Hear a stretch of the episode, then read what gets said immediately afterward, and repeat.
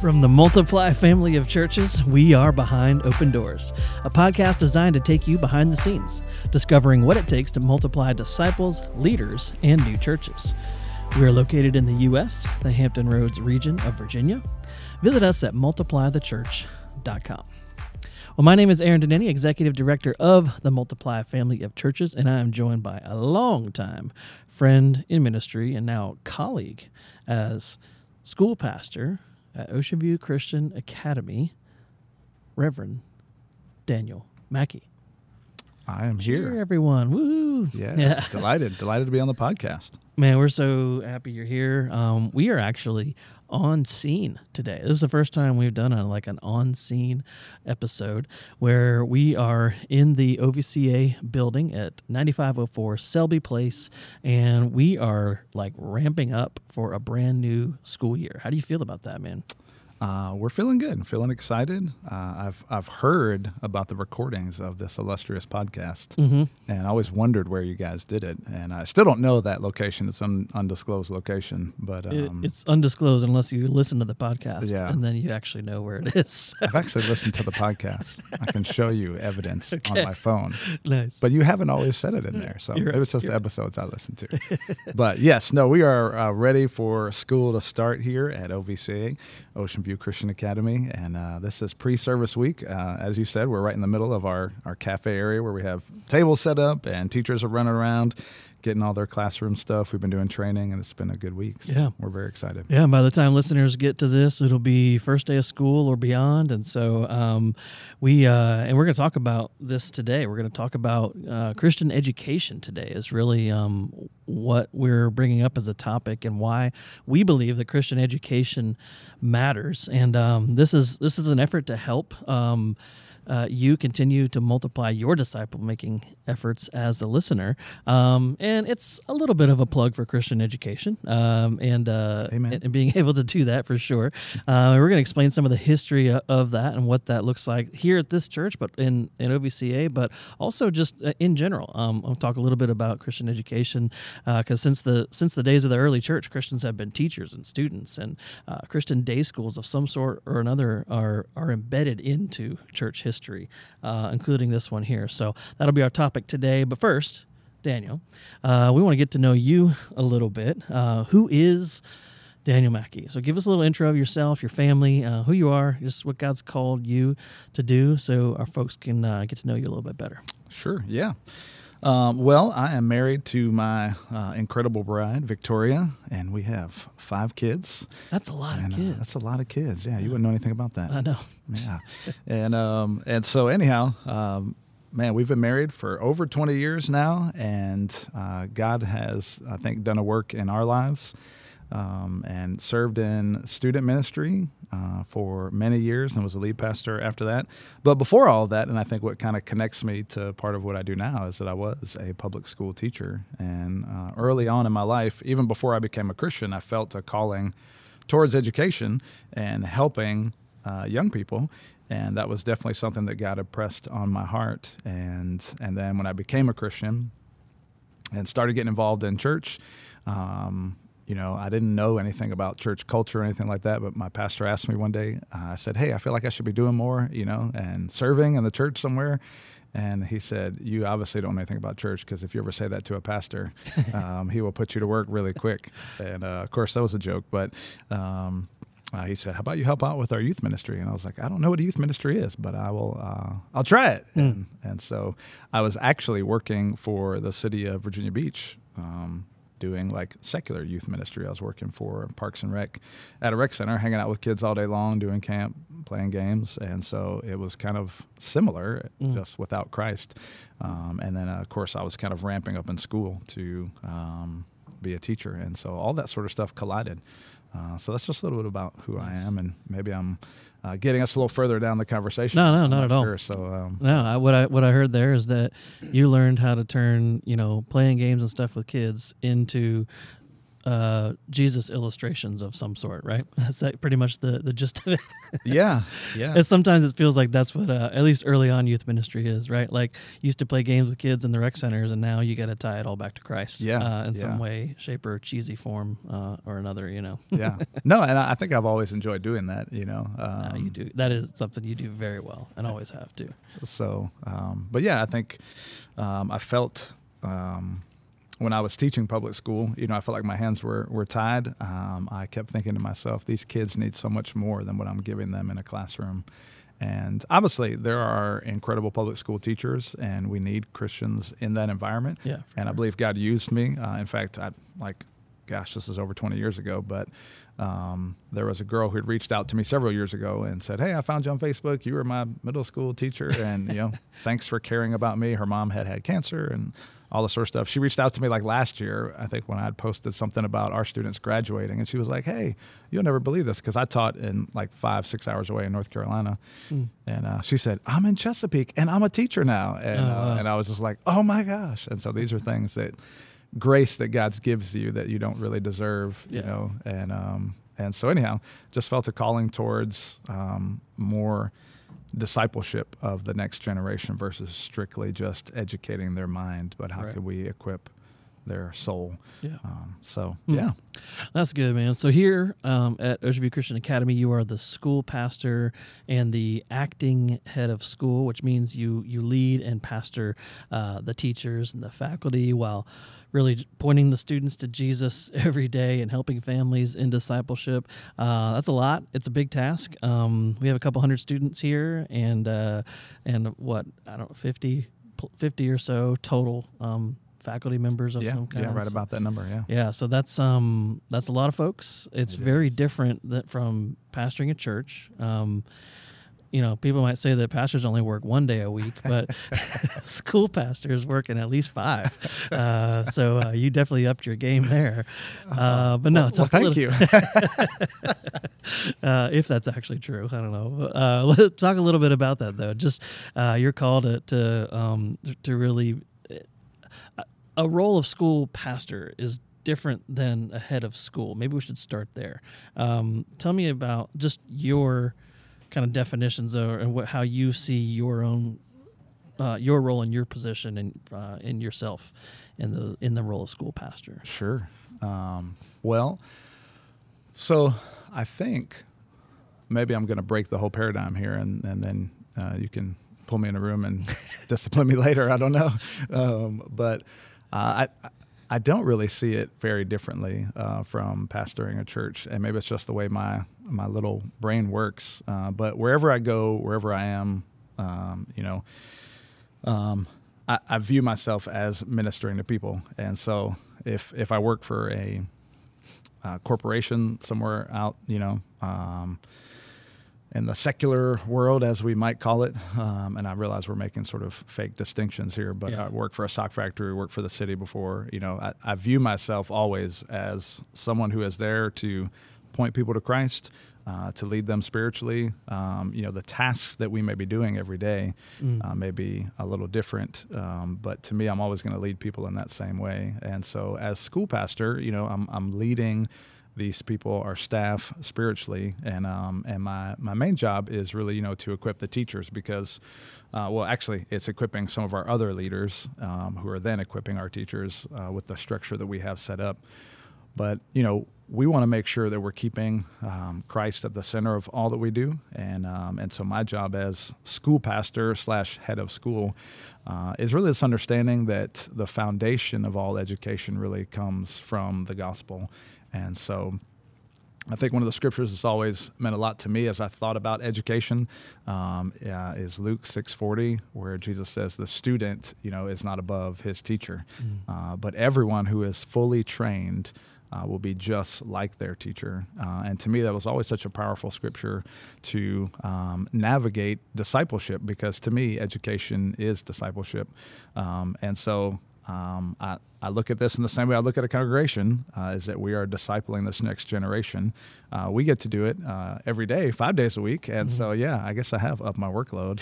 Um, and so I don't view it differently. I think the thing I do view dif- differently from, uh, you know, like a normal Sunday preaching is that um, uh, I, I would I would equate it to this: is that like being a school pastor is like doing four or five services every day, five days a week. and I definitely come home tired.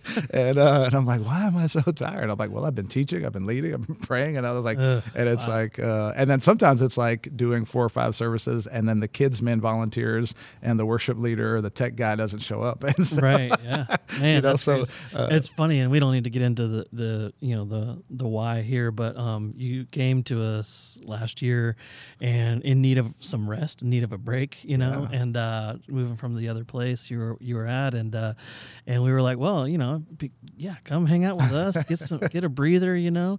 Um, why don't you why don't you take on the school pastor role and help shepherd some of the teachers and all that? And uh, I remember it was only a, a month or two in, and uh, I asked you how you were doing, and you were like. I'm okay. Uh, this was this was not a slowdown uh, uh, for sure. Um, but I think um, maybe you want to talk about this a little bit, but just like when you're when you're operating in a healthy space of of your gifting and and who God's really formed you to be, um, would you say that you can you can operate there?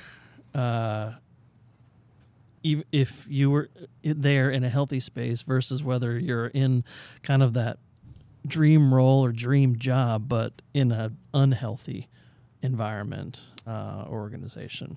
Yeah, that's like a whole separate podcast. Probably, yeah. Um, but uh, yeah, the the health of a culture uh, matters a ton, and um, you know, again, no matter the role that you're playing, uh, whether it's like uh, uh, an area you're extremely passionate about, uh, the culture affects what you do every day, and um, and you know that's what we're trying to do here. And I think that's part of what what my role is here is to set the culture um, from a pastoral tone, a spiritual culture, a gospel centered culture. That this is what we do as we educate these kids, and um, I tell our teachers. I told them earlier this week, you know um, obviously education is in my opinion discipleship and so but um, our, our, kids don't need to know just math, science, and history alone. What they need to know most is Christ. And, um, you know, uh, Proverbs says the, the beginning of knowledge is fear of the Lord. And so we're not teaching these kids really anything until um, they know to fear the Lord and know Him personally. And so that's our aim every day.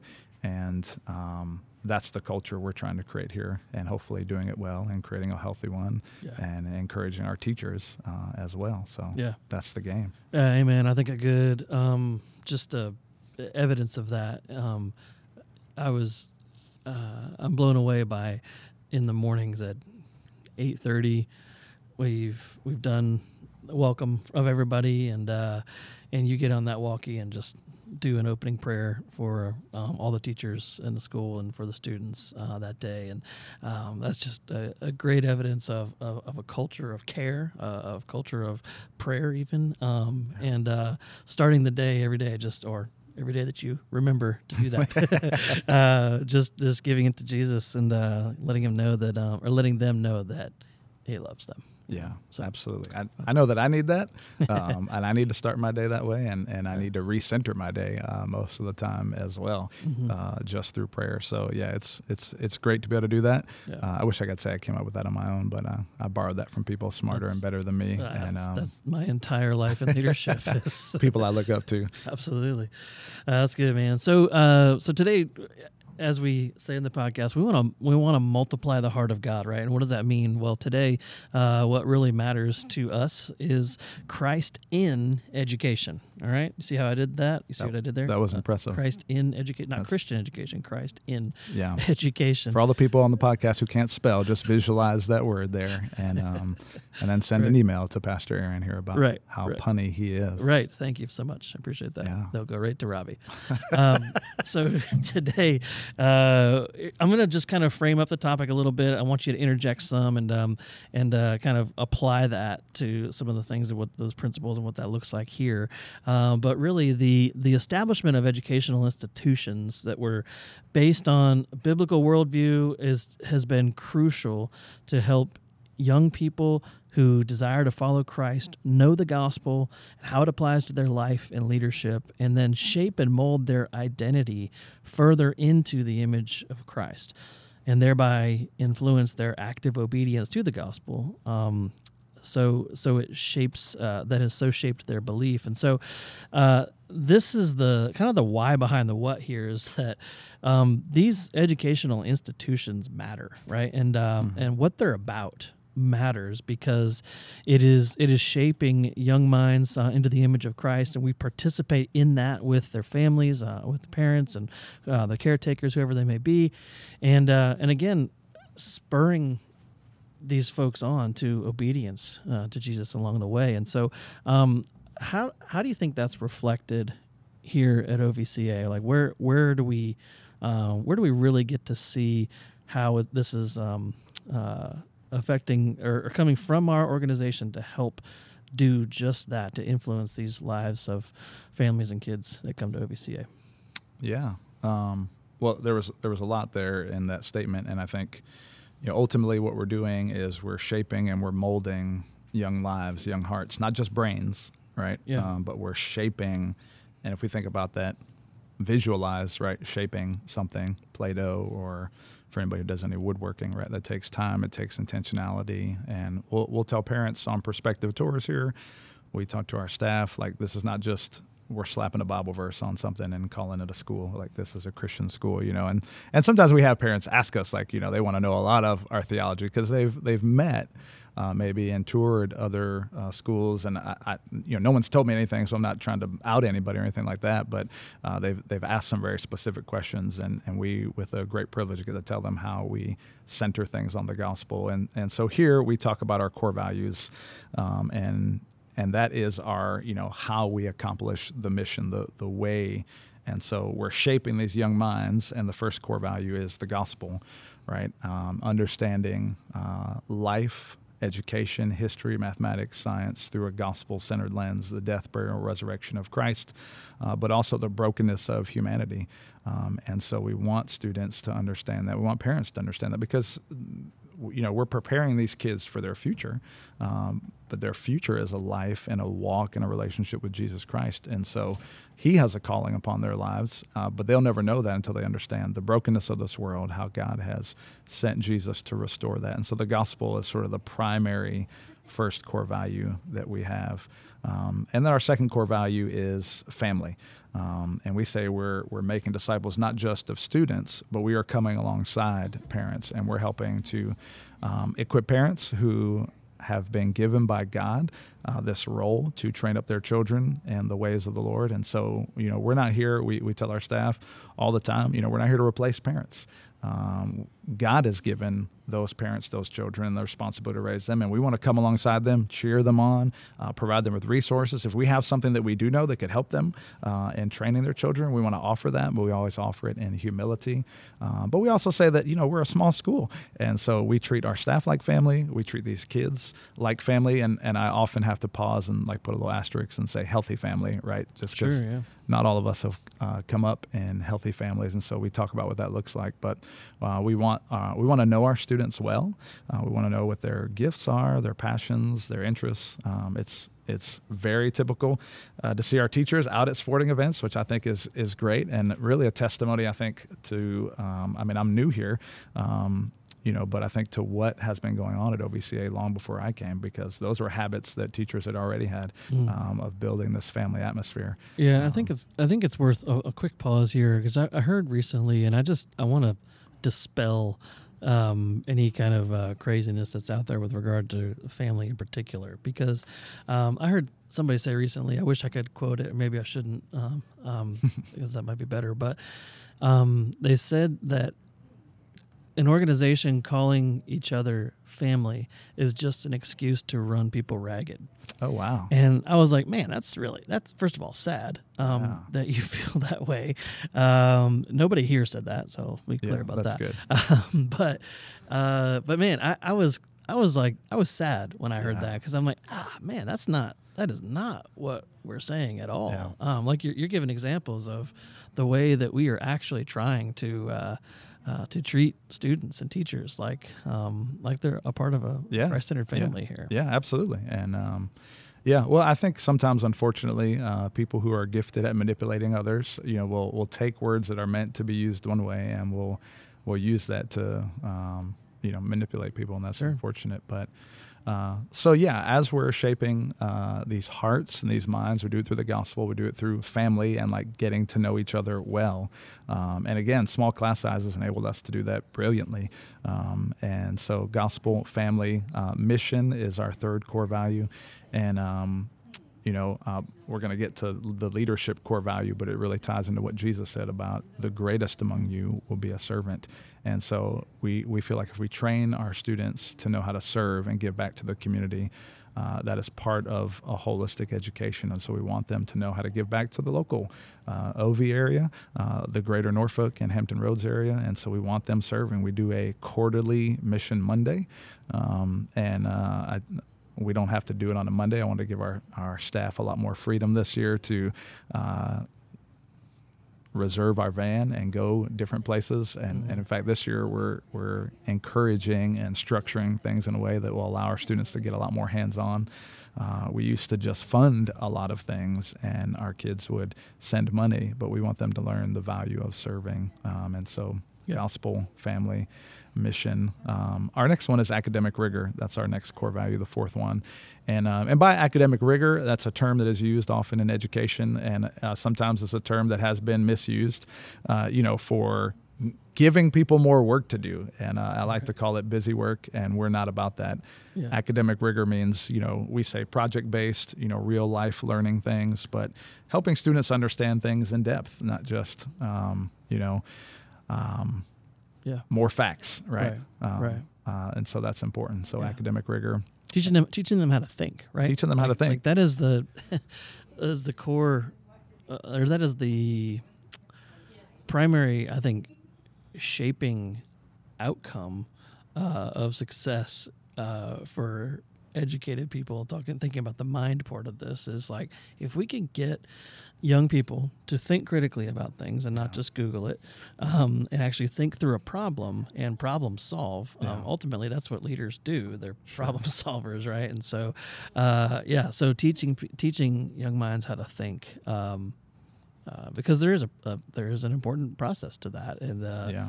you so doing some project based stuff working together as a group um, uh, that that gives sets students up to have the ability to think through issues and problems and solve those things together so yeah that's critical for sure Yeah, and critical thinking is typically the word we, we use, right? And uh, and like you said, uh, and that kind of you know segues into the the next core value of leadership, but that is the hallmark of a good leader is that they can think. And I think, you know, for those listening at home, we're we're all used to and and seeing, uh, you know.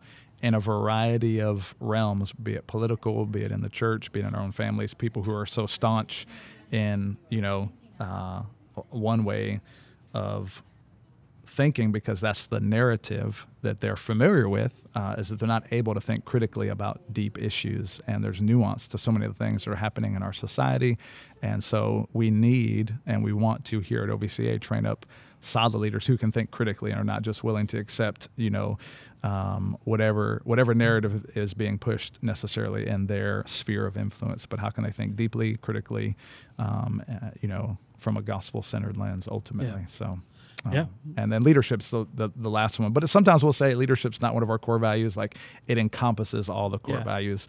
Um, but you know, it's it's important for us just to pause and make sure we mention that is that our whole mission here is to equip the mind, body, and soul of the next generation of leaders. And we believe uh, that all of these students are called to lead in one way, shape, or form.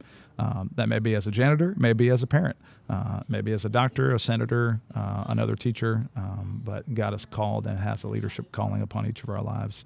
And so um, uh, I think the question you asked was like, right, you know, how is Christ in education, you know, and how are we actively playing that out? And for us, it's through uh, those five core values. So, yeah yeah um, and I got them all correct. You, know, You we- did, We were you did. joking before the podcast. Would I, if I was put on the spot, would I be able to regurgitate them? With Well, I went. I went ahead and wrote them down just in case uh, I had to be the one to summarize it, um, so I could get them all done and in order I have them properly. so. tattooed on my uh, palm here. Cheated on the test. Just Uh, man, so so that's that is the topic really. I mean, that is Christ in education, like you said. That's what we're we're getting at today. And so, um, I want to I want to dig a little deeper into some of the biblical foundation or maybe some of the historical even foundations uh, in Christian education because um, the church over over centuries has historically gone into countries and established a missionary presence and almost immediately established a scholastic presence as well. Um, and now I will be the first to admit the church has not always done this in the best ways, and uh, people have That's been true. either overlooked or abused in the in the process, and um, that is just a result of the the fall. And I don't want to discredit or discount any of that that has happened, but um, you know we're human beings, and uh, this is life in the broken world. Um, however, Christ can even redeem those things, and Yeah. so um, in the West, at least, as kind of the um, uh, colonizing be, began and was spread throughout uh, the world from from the West, a lot of it anyway. Um, the churches would go and establish themselves, and with them start a school almost everywhere they went. Um, we we heard the the best illustration of this was in the South India, where there is a heavy Christian presence um, in a largely non-existent uh, uh, Christian life. The rest of the places in India um, is, you know, our mission partner over there uh, has talked about this with us extensively, and just his own strategy of of trying to reach kids.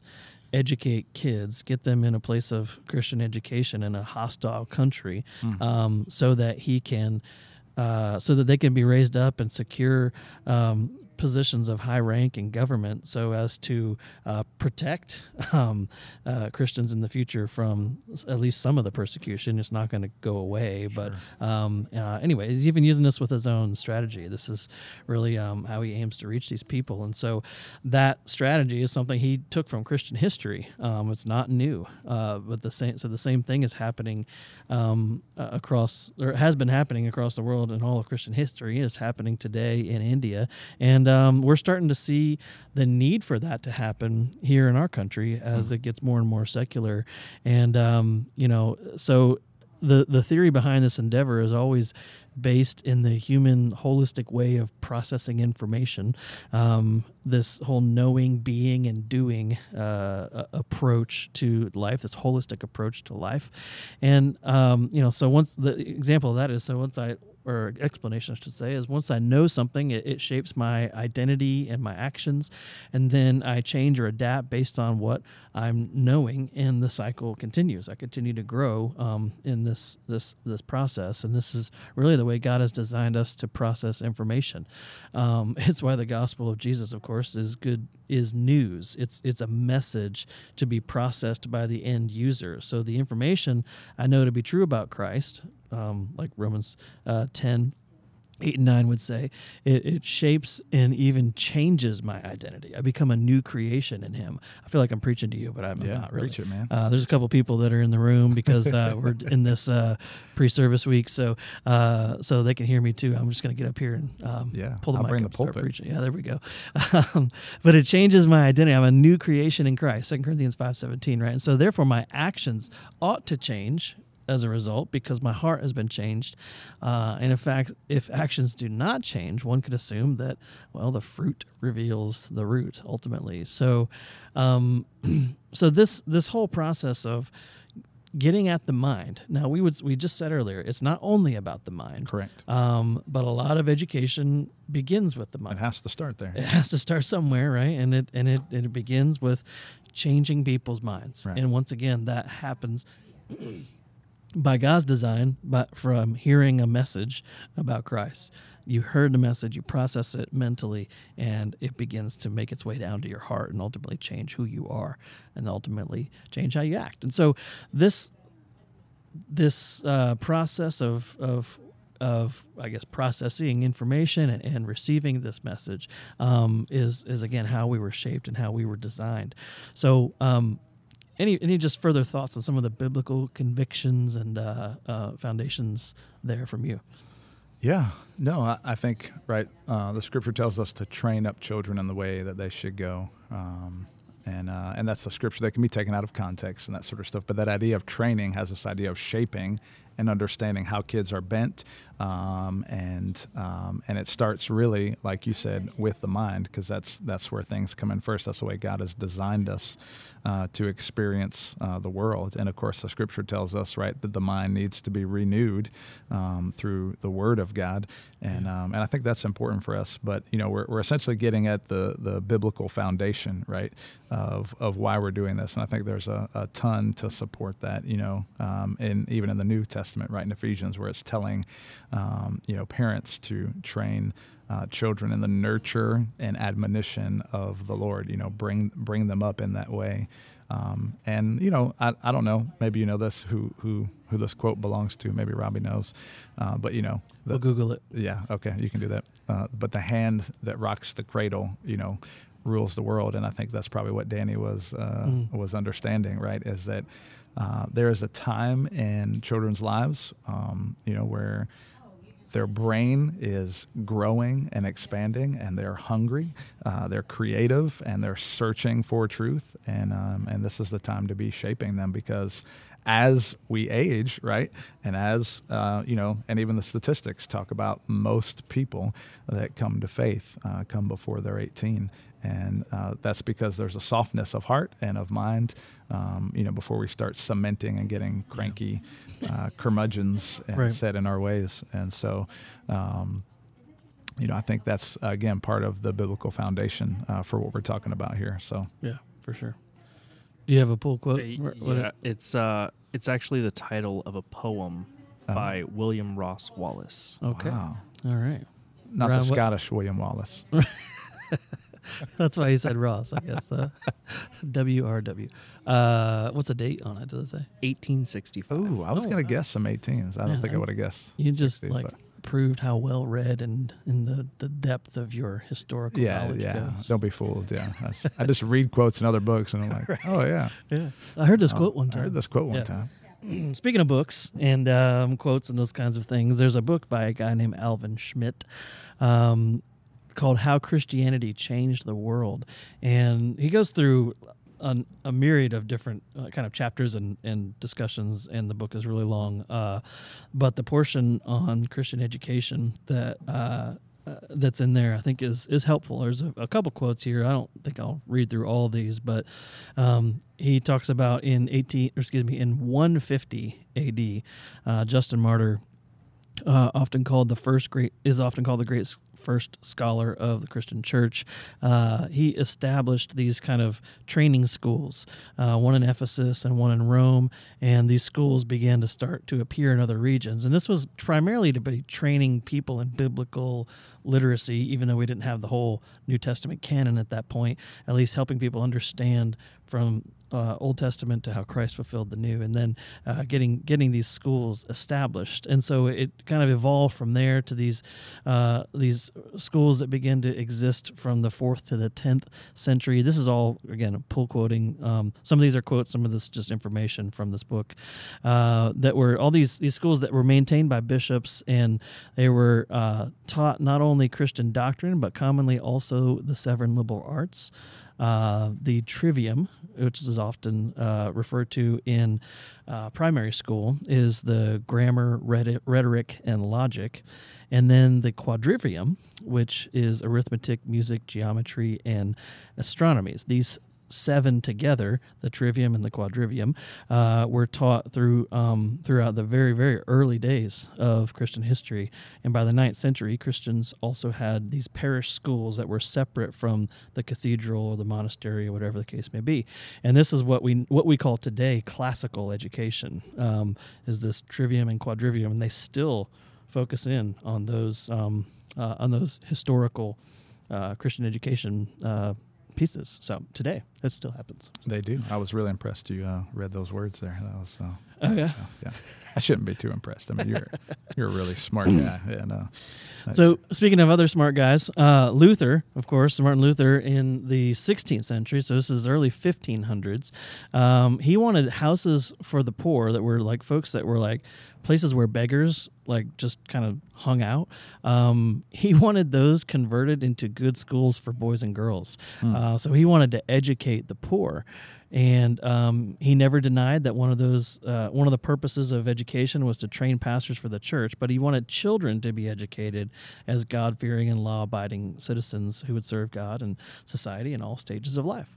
So these schools were to him to train and prepare uh, more than just clergy. And John Calvin kind of similarly advocated for universal education. He wanted to see people uh, grow in education. Um, uh, not just uh, biblical education. Um, his he had a system of elementary education that one, he wanted in the vernacular of all, mm. including reading, writing, arithmetic, grammar, and, and, religion, and the establishment of secondary schools for the purpose of training citizens in civil and church leadership. And so, all that little summary there was from the book "How Christianity Changed the World" by Alvin Schmidt. It's just a really helpful giant book uh, if you're interested in that kind of thing.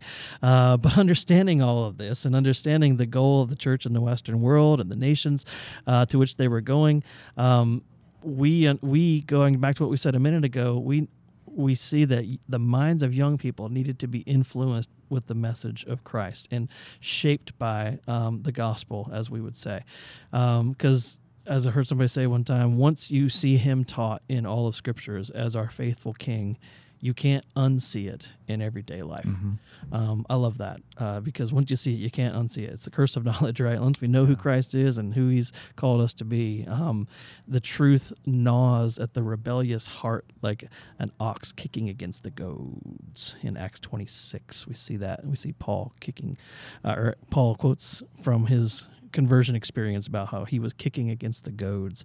I once heard a sermon by um, Chuck Swindoll, and he just repeated that phrase. You know, Chuck's voice, voice, he's got that preacher voice. He's you got know, an amazing voice. Why are you kicking against the goads? I love it. Um, but yeah, so this change of mind, heart, body, that's how the church has influenced governments and societies and people over the centuries, and subsequently preserved uh, the earth for some time, mm. pushing back darkness as salt and light. And so.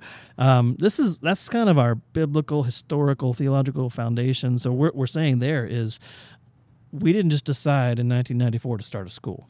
Correct. As an academy, right? Like, oh, we got to get this thing figured out. Uh, we need a school. No, we there were some reasons for that. We can get into in a little bit, but um, but it was really important. It's really important to understand there is a whole uh, a, a whole of Christian history that was designed to put education in front of the normal people in life right. so that they can be educated with this biblical understanding, this gospel worldview.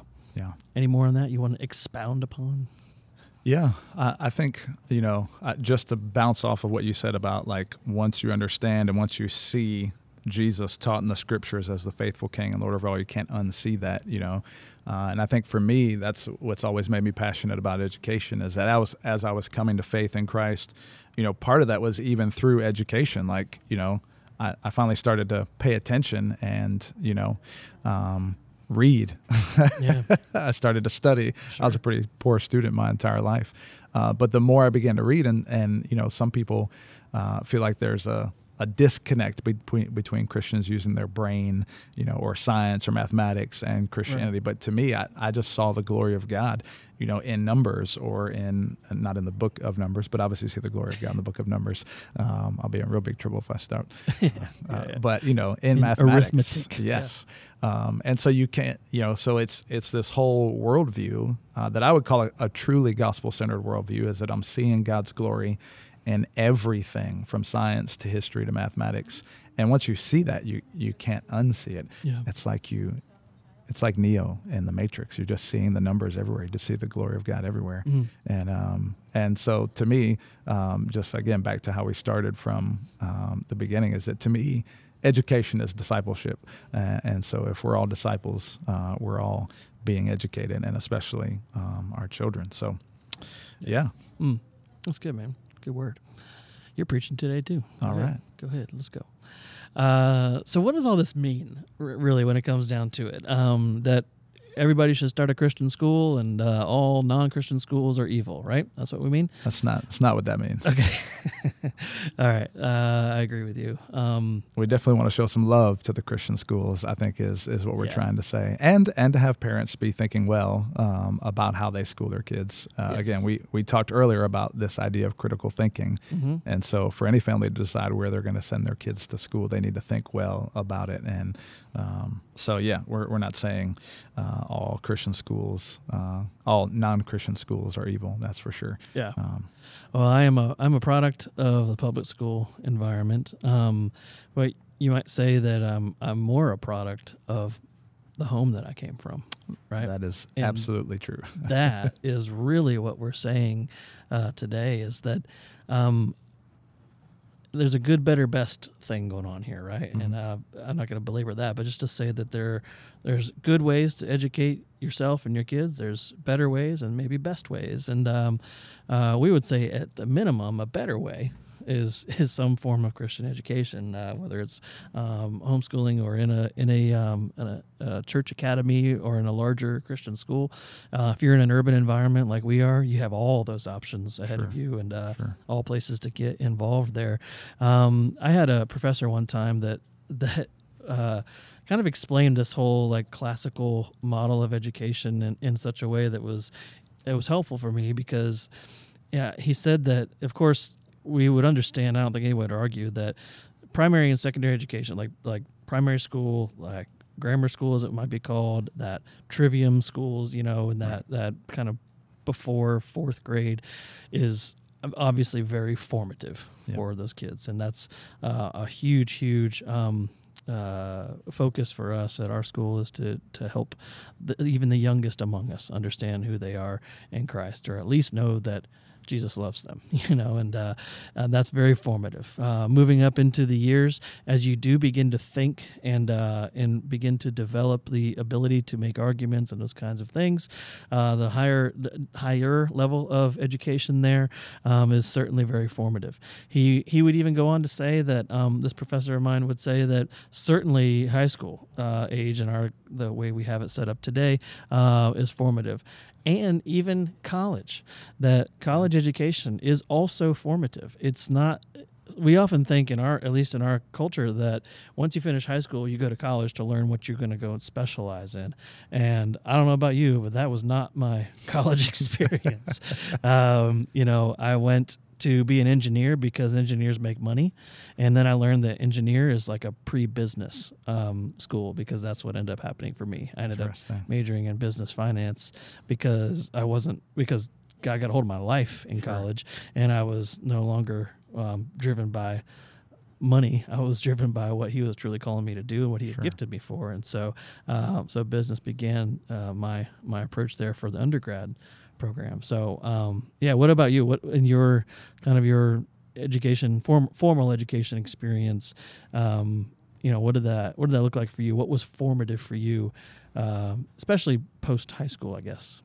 Yeah. Um, well, and again, I, you know, again, to me, I, I'm just going to keep going back to, and I hate to be a resounding gong, but again, Luke 6:40, right? When a student is fully trained, he will be just like his master, right? And so the what you read, uh, the environment you're in, the culture you're in is going to shape you. And um, and so yeah, um, I've, I've had the privilege to do you know formal schooling after high school. I was a public school kid all my life. I, I spent two years in a private school, um, but uh, private school was worse than a public school, and so uh, it, it wasn't.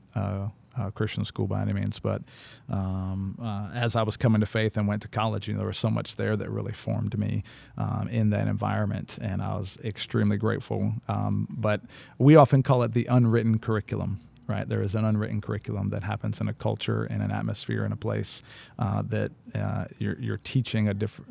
Uh, it shouldn't be a different curriculum, but it's not necessarily on the books, and and those Mhm. things are forming they formed who I was as a person.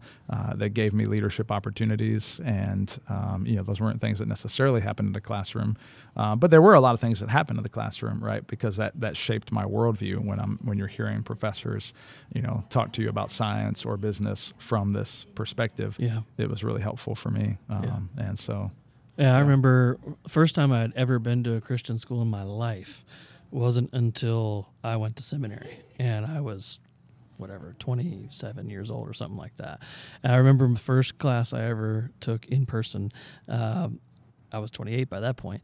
Uh, they prayed before the school, before the class, and I was like, "What is going on here?" Yeah. Like, even as a, I was a youth pastor at the time, and I'm like, "Wow, you can pray before class. Before class? That's cool." You Before know, a test. um, Yeah. and that was uh, that every class um, they prayed, and often because of the school I went to, we prayed for the nations. You know that they Yeah. would know Christ, and they would train us up to go reach the nations. And I'm I was just blown away. And here I am, late twenties, been a Christian for a. a a practicing Christian now for quite some time, was a youth pastor, and was just uh, blown away by that. And that was formative for me as I was getting my master's degree. yeah. And so when it comes to even some of that level of education, it's Sure. still forming you, Yeah. right? Yeah. Um, so, yeah, I think there's it kind of depends on what track and uh, uh, direction and what what you're going to do professionally, but. Um, but I, I would say, and I'm going through this right now with um, my oldest starting to look at colleges. We're not very far from that now, Yeah. and so Yeah, uh, start yeah starting to look at like what is that does she should she go to a christian college or not and Right. what does that look like and uh um yeah i mean i think it's pretty clear where i stand um and helping her see that um and uh, the importance of that is uh um uh, has been a challenge but also i think very important you know um, Yeah. not i'm saying it on here right now in this microphone because there's a parent out there, there's somebody out there that's like, is it really that big a deal? I'm saying, yeah, I think it is a big deal. it's uh, again broken record luke 640 right uh, so and and and hear me for any parents that have your kids in public education uh, god may be calling you to do that but you have to answer the question well and think thoroughly through it. Like luke 640 is that the student is not above their teacher. When everyone is fully trained will be just like their teacher right? And um, and so someone is training your child and you may be doing that very well and i've seen a lot of great examples of that. Um, but but you have to answer a lot of those questions um, and everything is forming us right? And so Yeah. i know people listening to the podcast right don't have any uh, post high school education. That's that's okay. We're not at all uh, shaming those things uh, but we are saying just as we would say as pastors in a pulpit right? Like the people you surround yourself with the Yeah. things that your mind is thinking on um, those are things that are forming and shape. We're all being formed. Uh, there's a guy uh, who preached a sermon i think at ov church and and he said who's your rabbi? Right? Like Yeah. you know um, all of us are following someone and we're being shaped by something and and we have to answer that you know what is shaping us um, and for us as believers it's who is shaping us and and how is christ continue to be formed in our lives so right. And so, um, so to put this really practical for maybe the public school parent or whomever that's just like, "Hey, this is what I got. I can't really do. I want to encourage you. This is why you go to a good, healthy church. Yeah. Right. yeah Because guess what? Most of those have still Sunday school. They may not call it that. Um, they may call it Kidmin. They may call it, um, you know, fun time with the kid. I don't know what they call it, but uh, but the reason Sunday school was established. Um, back post Reformation days um, was for this very purpose, so that people could be trained up in, with biblical literacy yeah um, so that if they did not have and could not afford an education, Sure. that they would actually be trained in the church and at least have some sort of uh, schooling, uh, even if it was more informal in this case. And then we kind of carried it on historically to be what it is today, and and kind of the traditional model of Sunday school, which, by the way, is funny. Uh, we sort of scoffed at, I think, as you and I did as youth pastors, and we're like, "Oh, Sunday school, whatever." uh, such an old thing. And now I've had so many people come to me in the last year, excuse me, the last year or so, and they say, I just wish there was a little bit more training that could happen. Maybe like, what if it happened on like a Sunday morning or something? I'm like, so you want to bring back Sunday school? Is that what you're saying? want Sunday school back. and I'm like, I'm like, I'm not, I'm not, I'm here for it. Like Yeah. it's, it's a great, it's good for teaching, getting people used to teaching. Yeah. Um, and of course, for, for certainly for training and all that as Yeah. well. But Yeah, it's, it's- it's- fascinating that it just comes around full circle. Yeah, there's you know? nothing new under the sun, Yeah. and uh, it's it's all essentially Christian formation, right? And that's the word we kind of keep going back to. Yeah. Um, and so, what what can happen in churches, right? And you and I know this, uh, is that sometimes we can cling to certain ways of uh, Christian formation and education, and um, when we cling to that specific way, uh, that can become unhealthy when that way is no longer working and connecting with the current culture. We have to, um, you know. Uh, understand the culture, understand the times that we're living in, um, Yeah. and so that's important. Yeah, Yeah. that's Yeah, that's good, man. Um, I just I think for the church itself, it it really begins with helping families disciple their children. You know, and uh, this is going beyond formal schooling. Now we're talking more about in the church environment, um, whatever we're doing, especially in our Western context.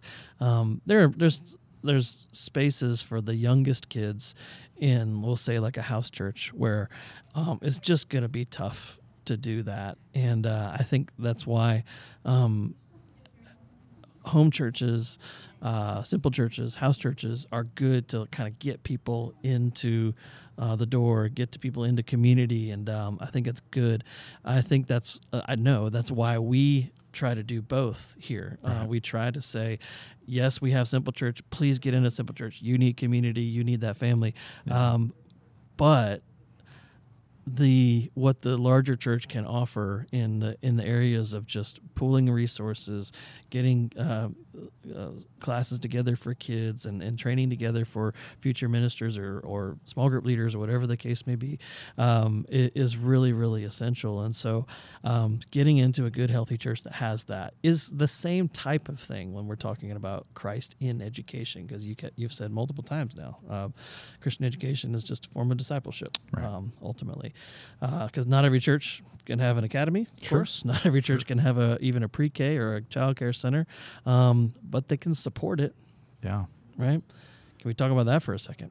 Yeah, yeah, for sure. Um, and you know, I I think for pastors, right? You know, um, you're busy. There's a lot of things on your plate. There's everyone in, uh, sending you an email about their product, about their thing, and um, you know, and there can be a lot that can gather for our attention. But I think if if we're taking time to think through um, how we impact our world and how we impact our world is largely going to be like we want to play the long game and i mean you know there there are multiple people who will talk through like you know and, and I don't know that I would always go this far, but Satan certainly has a strategy, right? And he certainly has a strategy to attack young people. And I think we just did a training today on mental health, and um, you know, our school counselor here, uh, who's an incredible lady, uh, just like brought out tons of statistics about how these kids are just being assaulted. Um, and this is a generation that has way more uh, than we ever had, than previous generation has had. They have more, um, more of everything, uh, and and and yet they are really struggling. Mm. And um, and there is certainly uh, some demonic. Um, strategy behind that. And i think what we're trying to say is you know um, we want to play the long game and how can we impact families for christ uh, over a longer period of time? And so how as a pastor can we support christian education? What can we do to partner you know and let families know that there hey there are good christian schools affordable christian schools you know uh, just thinking through that you know um, continuing as a body of christ you know? I mean the reason why i'm here um, connected in this uh, family of churches and on this podcast right now is because youth pastors back in the days uh, said, you know what, I don't think I just want to do this with my youth group, you know, but um, let's let's be one body and how can we benefit from the gifts and skills of each other? And so we start doing denials and trips and mission trips together and Yeah. a variety of things. And so I think that's kind of a similar way that churches who may not have a Christian school can partner with other Christian schools and figure out, you know, can they speak in a chapel or those sorts of things. You know, there's a lot of ways they can just uh, just by knowing as a pastor there are Christian schools that you can point your families to is really helpful. I think, um, you know, so um, yeah, Yeah, I, I, I really, I think it's important. I think what, what we can tend to do, um, at least in our sort of individualized American culture, is sort of isolate ourselves into this like, oh well, OVCA is is OV's thing. You know, they'll we bless them. I hope they do well, but Yeah. uh, that, that's not my thing. Or if, if you're at another church, right?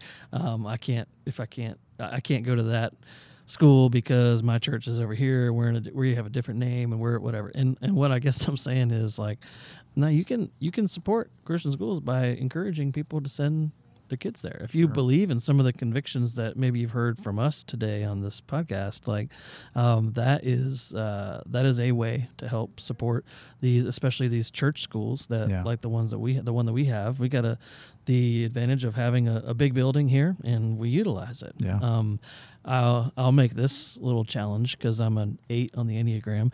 Uh, to those who might be out there, especially if you're a pastor out there listening, and you have a building that is sitting empty for the vast majority of the week, um, consider starting at the minimum a, a daycare or pre-K kind of center um, to to begin helping young families in in your area uh, because I the fact that we could have these giant buildings and they're just here for a Wednesday night and a Sunday, um, it just baffles me, especially if you're in any kind of urban environment. So Yeah. um, we we maintain that conviction here. Uh, yeah, I'm not an Enneagram eight, but I will back you up wholeheartedly on that, and and I will preach that too. You know, you can't have this giant building that's not being utilized, and and like for any pastors that are listening, right, and you're struggling, you're up to your eyeballs and and stuff, and you're like, I don't I don't know how to use my building, you know, and you're just trying to make it. Like there's there's no shame in that. yeah. Like like reach out, hey, you know, Fine. and there's this thing called multiply, and um, you know, And- we'd be glad to give you some ideas and help you work through that.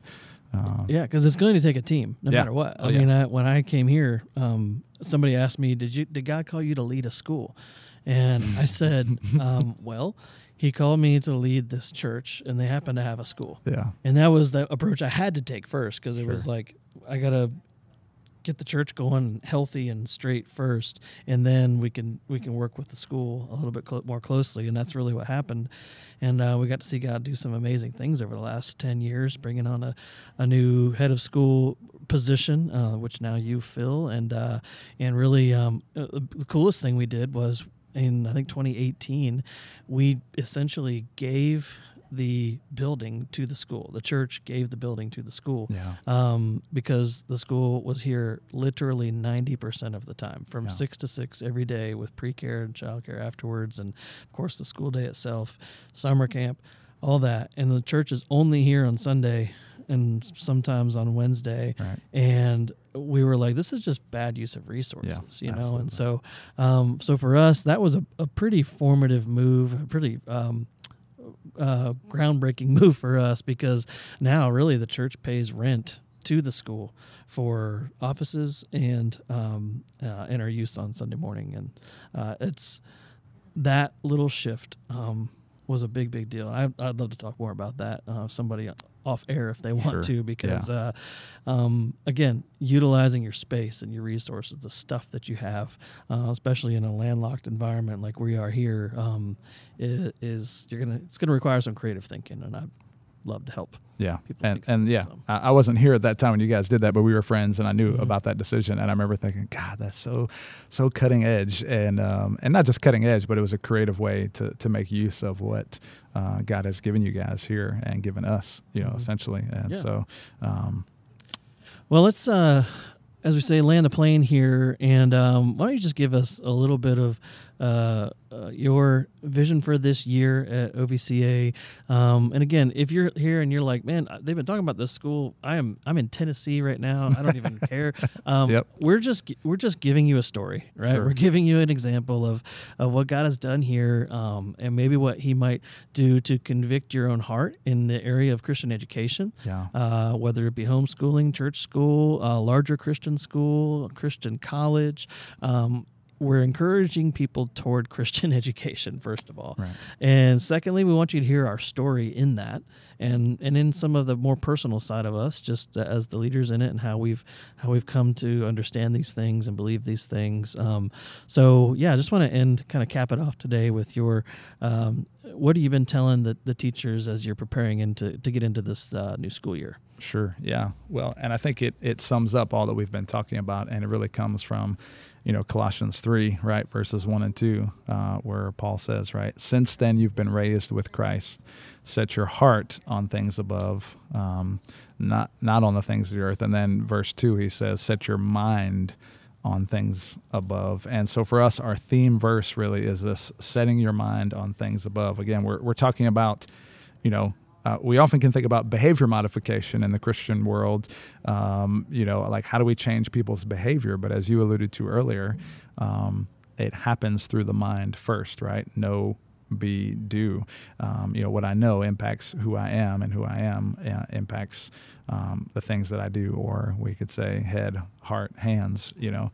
And so uh, when when my mind is renewed, when I'm beginning to think about the things that are above, and so that's really kind of our theme for this year. Um, and you know, again, for the listener who um, is not a part of the school, is another part of the world or whatever, you know, the the challenge is uh, as a follower of Christ.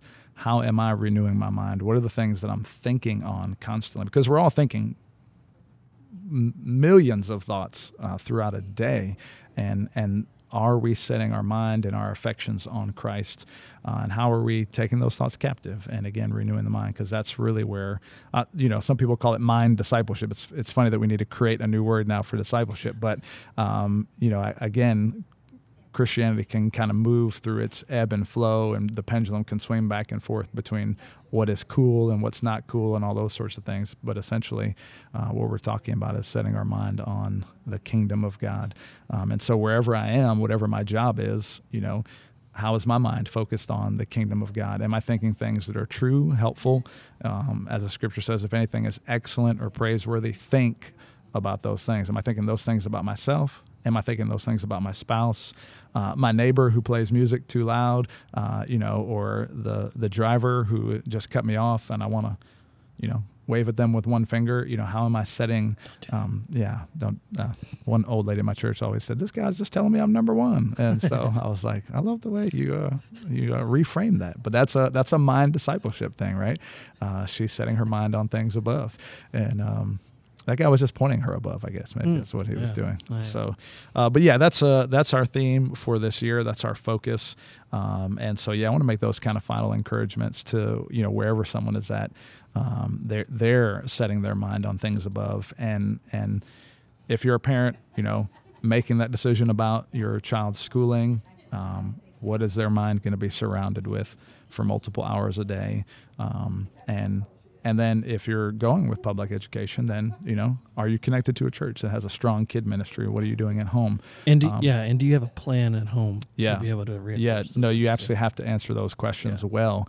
Um, and I think as a youth pastor, I would always encourage my parents as this is that still public school, private school, uh, homeschool, all those things, ultimately, right? Uh, parents still exert the most influence over their kids, yeah, right? All the absolutely. statistics support that. And you were saying that earlier, um, you know, is that ultimately what happens in the home is going to set the foundation. And so, how's the family? Do we have a plan for discipleship? And um, what does that look like on a nightly basis. And again, like sometimes we're busy and we're driving kids back and forth uh, between you know um, sports, and you're throwing chicken nuggets in the back seat and just doing that mm-hmm. thing.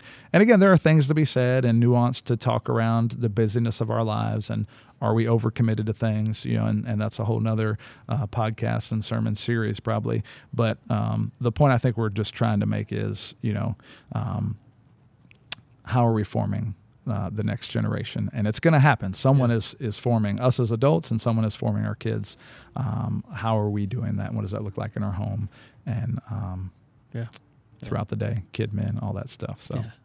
that's a good word, man. Um, I'll just leave us with this quick word to our teachers and not just OVCA teachers. I know there's a lot of school teachers out there yeah, that are getting ready for, for a new school year as well.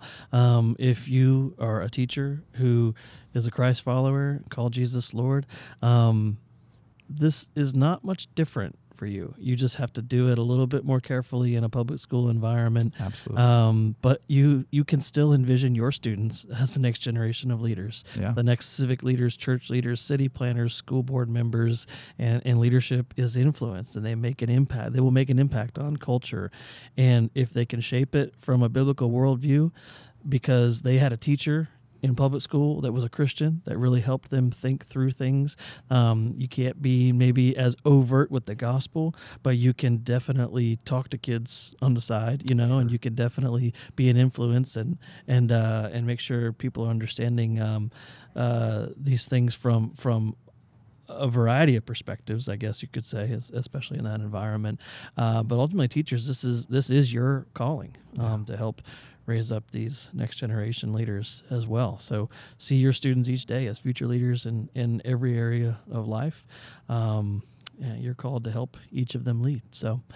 Um, man, it's been good. Thank you for thank, coming yeah, on the podcast. It's a and, uh, privilege. Uh, being a part of Behind Open Doors, and uh, we are uh, excited to start a new school year. And so, um, let me just uh, say a quick. Actually, you know what? Why don't you say a quick prayer for uh, the new school year, um, students, uh, teachers that are out there, yeah. and um, and let's just uh, end the podcast that way. Let's do that. That's a brilliant idea. Let's pray.